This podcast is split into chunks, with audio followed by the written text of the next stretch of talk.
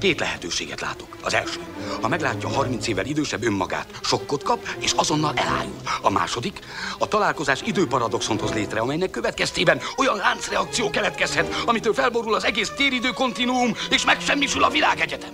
Ez persze a legrosszabb esetőség. Szerencsés esetben csak a mi galaxisunk fog megsemmisülni. Outmax, első fejezet, az idő. Így magyarázta el a dr. Emmett brown játszó Christopher Lloyd Marty McFly-nak az időparadoxon kérdését az 1989-ben bemutatott Vissza a jövőbe 2 című film egyik jelenetében. Bár az időutazás is egy érdekes kérdés, és egy ponton szóba is kerül a mai epizódunkban, ma azonban az idő más vetületeivel foglalkozunk a fizika tudományon belül. Izgalmas utazás kezdődik téren és időn át, ahol előkerül a relativitás elmélet, filozófia és az atomórák kérdése. A tudomány is lehet szórakoztató és izgalmas. Ez az Audmax, a Debreceni Egyetem könyvtárának tudományos podcastje. Nagy szeretettel köszöntöm, ez az Outmax, a Debreceni Egyetem podcastje. Mikos Ákos vagyok, a műsor házigazdája, a Debreceni Egyetem egyetemi és nemzeti könyvtár munkatársa. A csapatunkkal azon dolgozunk, hogy a tudomány izgalmas kérdéseit hozzuk el önnek, rövidebb, hallgatható formában, sok-sok aktualitással és érdekességgel. Ha már más nem, az általános iskolás tanulmányaink során megtanultuk, hogy a sebesség nem más, mint leegyszerűsítve a megtett út és az idő hányadosa. Az idő azonban nem csak itt, hanem mondjuk a már egyenrémisztőbb termodinamika során is sok szerepet kapott a fizikán belül, és ezzel még csak megérintettük a témát. Ezért is kértük dr. Szabó István, a Debreceni Egyetem Fizikai Intézet intézet igazgatójának segítségét, hogy rendbe tegyük, vagy legalább rövid időre megkíséreljük rendbe tenni az idő és a fizika kapcsolatának kérdését. Ez egyébként központi kérdés, mármint az, hogy hogyan viszonyulunk az időhöz. Ráadásul az idők folyamán nagyon erősen változott, miközben pont az idő segítségével megismertük a világot. Mondjuk arra gondolok, hogy az idő az a mennyiség, amit állandóan mérünk, tehát mindenkinek van órája otthon. Időnként megméri az ember a tömegét, esetleg nagyon ritkán megméri a magasságát, de mondjuk az idő az egy olyan mennyiség, amit, amit állandóan követünk, és a másik dolog az, hogy nem csak egy órát használunk, hanem sokat, és ezeknek az óráknak valamilyen módon szinkronizálva kell lenni, ahhoz, hogy mi találkozni tudjunk. Tehát az egész társadalmat is átalakította ez a fajta mérési technika, és az fizika számára az idő akkor jelenik meg, amikor ez egy mérhető mennyiségé válik, ez nagyjából Galileivel eh, datálható, és Galilei az, aki a modern fizikát elindította. Az idő kapcsán az egyik legfontosabb kérdésnek tűnik, hogy hogyan mérjük. Van ennek sok válfaja, úgy mint egy napóra, a karóránk, vagy a megbízhatóság jelképének számító atomóra. Na de hogyan mérjük az időt? Nyilvánvalóan a fizikában bármilyen mennyiséget a mérésen keresztül tudunk definiálni, és amikor a méréssel vannak problémák, tehát valami nem megmérhető, akkor változik a fizikai elmélet is. Tehát mondjuk a relativitás elmélet kiinduló pontja pontosan az volt, hogy a órák szinkronizálása az nem értelmezhető a megfigyelőtől függetlenül, és ebből egy nagyon-nagyon érdekes elmélet alakult ki. Itt érdemes megemlíteni, hogy a mai epizódunk egy pontján egy nagyon szemléletes példával a relativitás elméletet is szóba hozzuk. Mérés az központi kérdés, és tényleg a Galileit is azért vettem elő, mert ő volt az, aki elkezdte a mozgásokat mérni, nagyon érdekes módon mondjuk a pózusát számolt, miközben egy ingának a mozgását figyelte a katedrálisban. Igaziból az inga lesz az, ami mondjuk az időmérésnek egy nagyon jó mechanikai megvalósítása, mert ez egy jól eh, szabványosítható, tehát az első ilyen mechanikus órák ezek az inga órák, amik már nem kötődnek a, a csillagászati folyamatokhoz közvetlenül. Utána megfordul a történet, tehát az orvos a púzus alapján állapít meg dolgokat a betegről, tehát ez megint csak egy olyan mért mennyiség, amit akkor ehhez az abszolút periódikus folyamathoz hasonlítunk. Tehát a fizikus számára az idő az egyfajta leszámlálása egy másik folyamatnak, ami egy adott ütemben bekövetkezik, és nyilvánvalóan a szabvány, vagy az a egy másodpercnek a definíció az úgy alakul, ahogy találunk egyre pontosabban egy olyan folyamatot, amit nagyon jól eh, reprodukálni tudunk. Tehát ez most valamiféle átmenetnek a frekvenciájához kapcsolható. Most nem akarom fárasztani a hallgatóságot sem azzal, hogy pontosan mi az egy másodpercnek a definíciója, de az atomóra az lényegében egy, egy fizikai folyamatot számlál le annak a periódusait. Az én közönséges órámat veszem, annó kvarcórának hívott berendezés, az egy kvarc kristályrezgéseit számlálja le. Ha szétszerz az ember egy ilyen órát, akkor látja, hogy ez a kvarc kristály egy ilyen hangvilla alakjában van igaziból megvalósítva. Tehát a másik terület mondjuk a hangok, a zenei hangok világa, ahol megint csak ez a frekvencia, periodicitás megjelenik, és ennek a szabványosítása, amiből az európai zene valamilyen módon megszületik. Ez az Audmax, a Debreceni Egyetem könyvtárának tudományos podcastje. Ahogy az eddigi epizódjainkban most is szeretnénk ajánlani egy könyvet a Debreceni Egyetem Egyetemi és Nemzeti Könyvtár gyűjteményéből. Dr. Szabó István intézetigazgató tipje Lee Smolin az Idő újjászületése című kötete, amely 2014-ben jelent meg, és amely nem tradicionális nézeteket vall az időről. Érdemes belelapozni, ha szánna időt a belemélyedésre. Most mennyire tudjuk pontosan mérni az időt? Sosincs teteje az ilyen méréseknek. Ha fizikai folyamatokat nézünk, akkor ez tényleg olyan fontos, hogy mondjuk a relativitás elméletnek vannak olyan jóslatai, hogy a e, mozgó testek azok saját idejük lassabban telik, tehát egy álló és egy mozgó óra között van időkülönbség, és ez e, kimérhető az is, hogy a gravitációs térben mondjuk a Föld felszínén, illetve a GPS műholdak magasságában más ütemű az idő, a nagyobb gravitációs térben lassabban telik az idő, tehát lassabban zajlanak ezek a periódikus folyamatok, minden már a másikhoz képest, tehát nyilván ez egy relatív e, fogalom. Ez ugyanúgy e, kimérhető, és például a GPS pontosságában benne vannak ezek a relativisztikus effektusok is, tehát az ottani atomórák szinkronizálásánál ezeket mind-mind figyelembe kell venni. Minél pontosabban tudjuk mérni az időt, minél finomabb feloldást tudunk elérni, annál részletesebben tudunk folyamatokat követni. Ha mondjuk a lézertechnikát nézem, ez a femtoszekundumos lézer, ami mondjuk Szegeden is kialakult egy ilyen kutatóközpont, ez pontosan arról szól, hogy ha nagyon gyorsan, nagyon gyors időfelbontást tudunk megvalósítani, akkor akár az elektronnak a mozgását is fel tudjuk bontani, hogy az atomon belül az egyik pályáról a másikra átkerül. Tehát sosincs határa egyrészt ezeknek a fizikai mérési folyamatok pontosságának, másrészt pedig igaziból az időnek ténylegesen, meg mindenfajta fizikai mennyiségnek van egy ilyen jellege, hogy a különböző skálákon különböző típusú folyamatok zajlanak le. Tehát ez a másodperc körüli időskála, ez nagyjából az emberi érzékeléshez kapcsolódó történet, ennél sokkal gyorsabb és sokkal lassabb folyamatok is vannak nyilvánvalóan, és mind a kettő érdekes, és mind a kettő magában kérdés. Tehát ugyanilyen fontos kérdés az, hogy nagyon hosszú folyamatokat hogy tudunk megmérni, mondjuk föltani folyamatokat ott, és különleges órákat használunk, most idézőjelbe téve az órát, de, de tényleg arról van szó, hogy valamilyen folyamattal ezt időzíteni tudjuk, és tényleg ebből nagyon-nagyon sok tudás származik arra, hogy mikor keletkezett valami bizonyos élőlények, mikor jelentek meg a bolygón. Tehát nagyon-nagyon fontos ez a kérdés, és mind a rövid, mind a hosszú távú idő mérése. Mennyire lehet önálló terület a fizikán belül az idő? Önmagában az idő az nem kutatási téma. Nagyon sok területen megjelenik egyébként. A legerősebb kötődés az, az a részecske fizika, tehát az elméleti részecske fizika, ami eh, húrelmélet és ezek a dolgok, amik most már tényleg az alapkérdéseket eh, piszkálják, tehát hogy eh, az idő az mennyire egy elsődleges mennyiség, illetve mennyire lehet esetleg más módon származtatni. Ez egy nagyon jó kérdés, onnan indultunk el, hogy van egy abszolút térésidő, tehát mondjuk a Galilei kép után Newton azt mondja, hogy van, van a világegyetem, és abban van egy ilyen hatalmas abszolút koordinátarendszer, amiben az idő az egyik tengely, tehát az mindenütt ugyanúgy telik, és van a tér, ami pedig egy hatalmas és végtelen valami, tehát ahogy a méterudakat egymás mellé pakolom, abból felépül egy geometriai tér három dimenzió, és a negyedik ettől teljesen független dimenzióként megjelenik az idő. És ezzel elérkeztünk a relativitás elmélethez. A relativitás elméletben kiderül, hogy a tér és az idő között nincs egy ilyen merev szétválás, tehát ha különböző megfigyelőket veszek, akik különböző módon mozognak egymáshoz képest, akkor ők teljesen más módon látják azt, hogy mi az, ami idő, mi az, amit ér, tehát egy picit a kettő összekeveredik.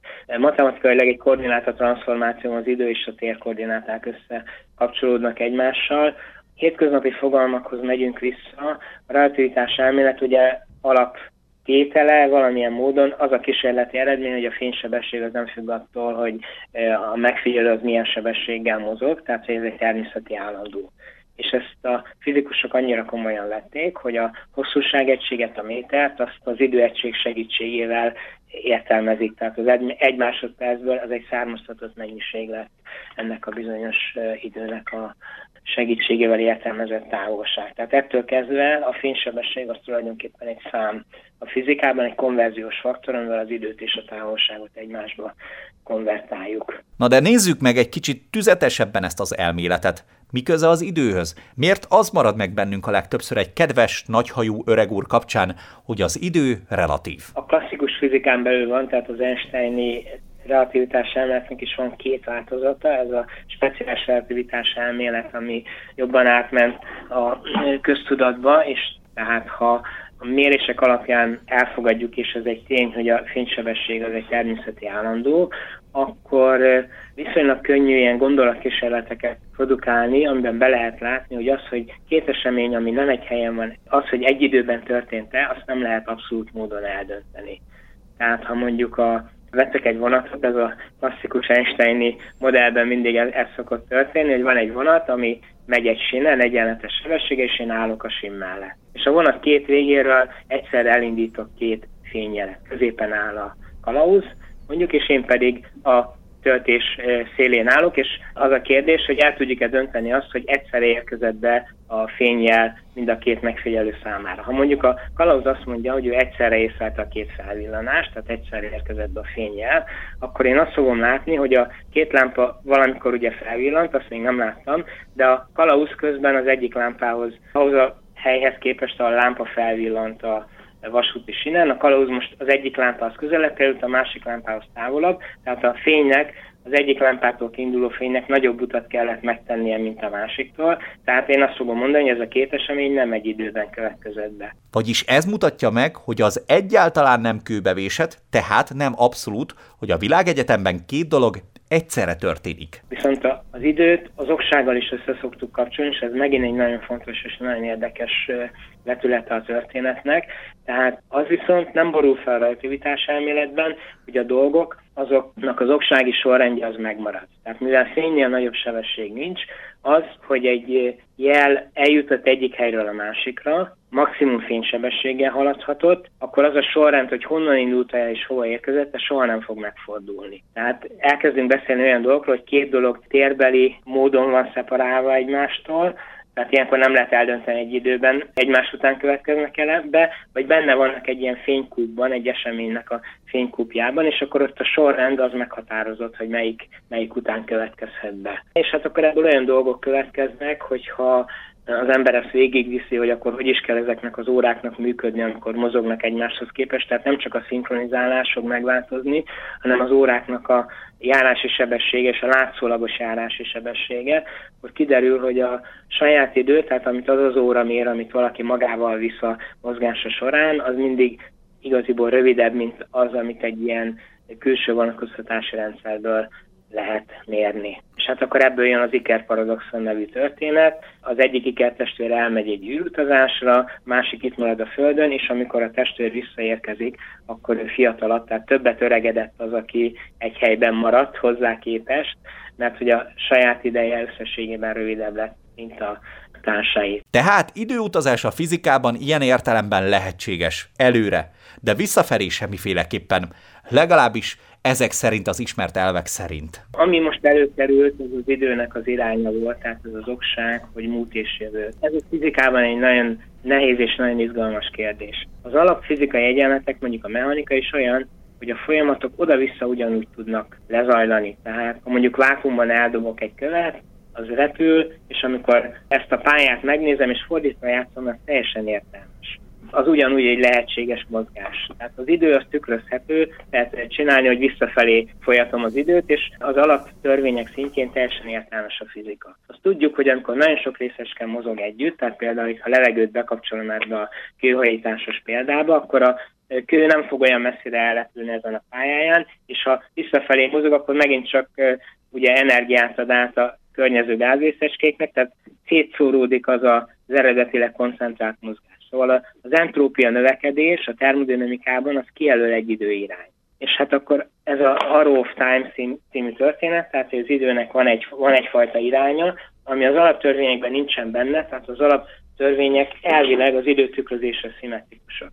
Na most, ha nagyon megpiszkálja az ember a részeske fizikát, akkor kiderül, hogy azért három dolgot kell csinálni a fizikai törvényekkel, hogy ez működjön ez a szimetria. Meg kell fordítani az idő irányát, a teret tükrözni kell, tehát a, a térben, a tükörképen, mondjuk a két kezem az egymásnak a tükörképen mozgással az egyiket a másikban nem tudom átvinni, tehát ez is egy ilyen diszkrét transformáció, szóval kell egy ilyen térbeli tükrözést is csinálni, és a töltéseket is meg kell fordítani, tehát anyagból antianyagot kell csinálni, és akkor kapunk egy, egy nagyon-nagyon érdekes, messzire vezető dolog, hogy az idő irányának sok-sok vetülete van. Ebből pedig három lehetséges irány van. Van e, mondjuk az, hogy ez a egész alatt ez a CPT szimetriában megnyilvánul a szimetria, ami mondjuk összekapcsolható azzal, hogy a világ anyagból áll és nem antianyagból, ami megint csak egy érdekes kérdés, hogy miért az egyik, miért a másik. Aztán van magának az univerzumnak ez az ősrobbanástól felépülő története, ami szintén ad egy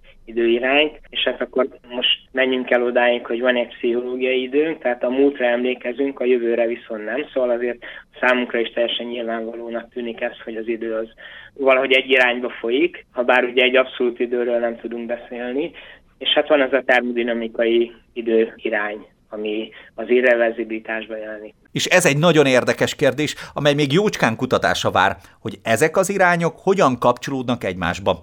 Azonban itt még nem teljes a kép, nem is lehet, de az biztos, hogy múlt és jövő összefüggésében már szó esett a jövőről.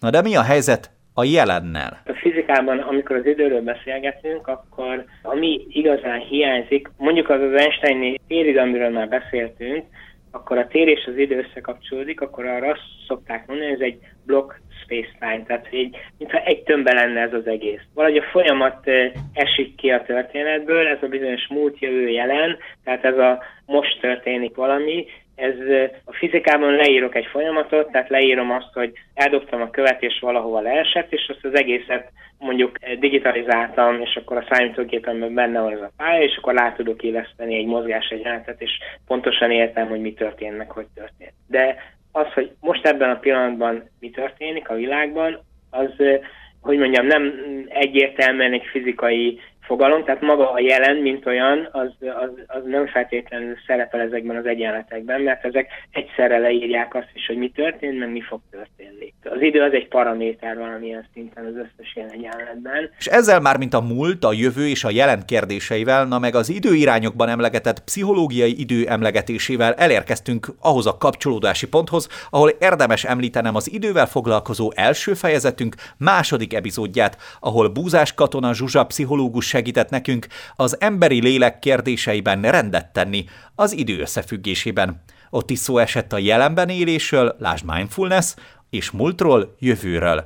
Hallgassa meg azt az epizódunkat is. Na, és ha azt gondolná, hogy a filozófiának és a fizikának nincs kapcsolata, akkor csalatkozni látszik a megérzése. Filozófus számára szerintem a fizika azért egy elég erős háttér adott esetben, tehát ami meghatározhatja azt, hogy miket tud mondani, vagy valahol keverve a kettő. A fizikában, úgy mondjam, építünk az eredményekre, és, és valahol mindig van egy aktuális kép, tehát a filozófia talán erősebben foglalkozik a gondolati tradíciókkal adott esetben, tehát engem már nem biztos, hogy izgat a newtoni időkép, hogyha tudom, hogy igaziból van egy relativitás elmélet, ami mást mond, tehát eh, nem válik érvénytelenné, csak más szinten lehet megérteni ezeket a dolgokat, hogyha a kvantummechanika megjelenik, amiről nem beszéltünk, de szerintem felesleges bele eh, keverni most, mert akkor tényleg minden terület előkerülhetne a fizikának itt az idő kapcsán. Szóval amikor meg a fizikus kezd el beszélni a fizikáról, tehát nem az egyenleteket írja le és kiszámol dolgokat, akkor meg egy kicsit elkezd filozofálni. Tehát ez a dolognak a másik oldala, hogy egy kicsit kilép abból a szerepből, ami megmértem ez az eredmény, illetve ez az az elmélet, ami ezt valamilyen módon interpretálja, de ez, ez része a fizikának egyébként a fizikai eredmények interpretálása, tehát, tehát itt, itt vannak, vannak elméletek, amikből lehet egy újabbat esetleg csinálni, vagy azokat lehet valamilyen módon fejleszteni, de az idő az egyszerűen egy, egy, egy szál, ami végigmegy az egész, egész fizikán. Dr. Szabó Istvánnak köszönöm szépen, hogy segített, önnek pedig azt, hogy figyelemmel kíséri ezt a négy részes első fejezetünket. Kérem, figyelje a Debreceni Egyetem könyvtárának felületeit, és kövesse azt a csatornát, ahol meghallgatta ezen epizódunkat. Hamarosan újabb fejezettel jelentkezünk az Outmaxban. Addig kellemes napokat, órákat és perceket kívánunk, hatékony időtöltést. Ez az Outmax, a Debreceni Egyetemi Könyvtár tudományos műsora.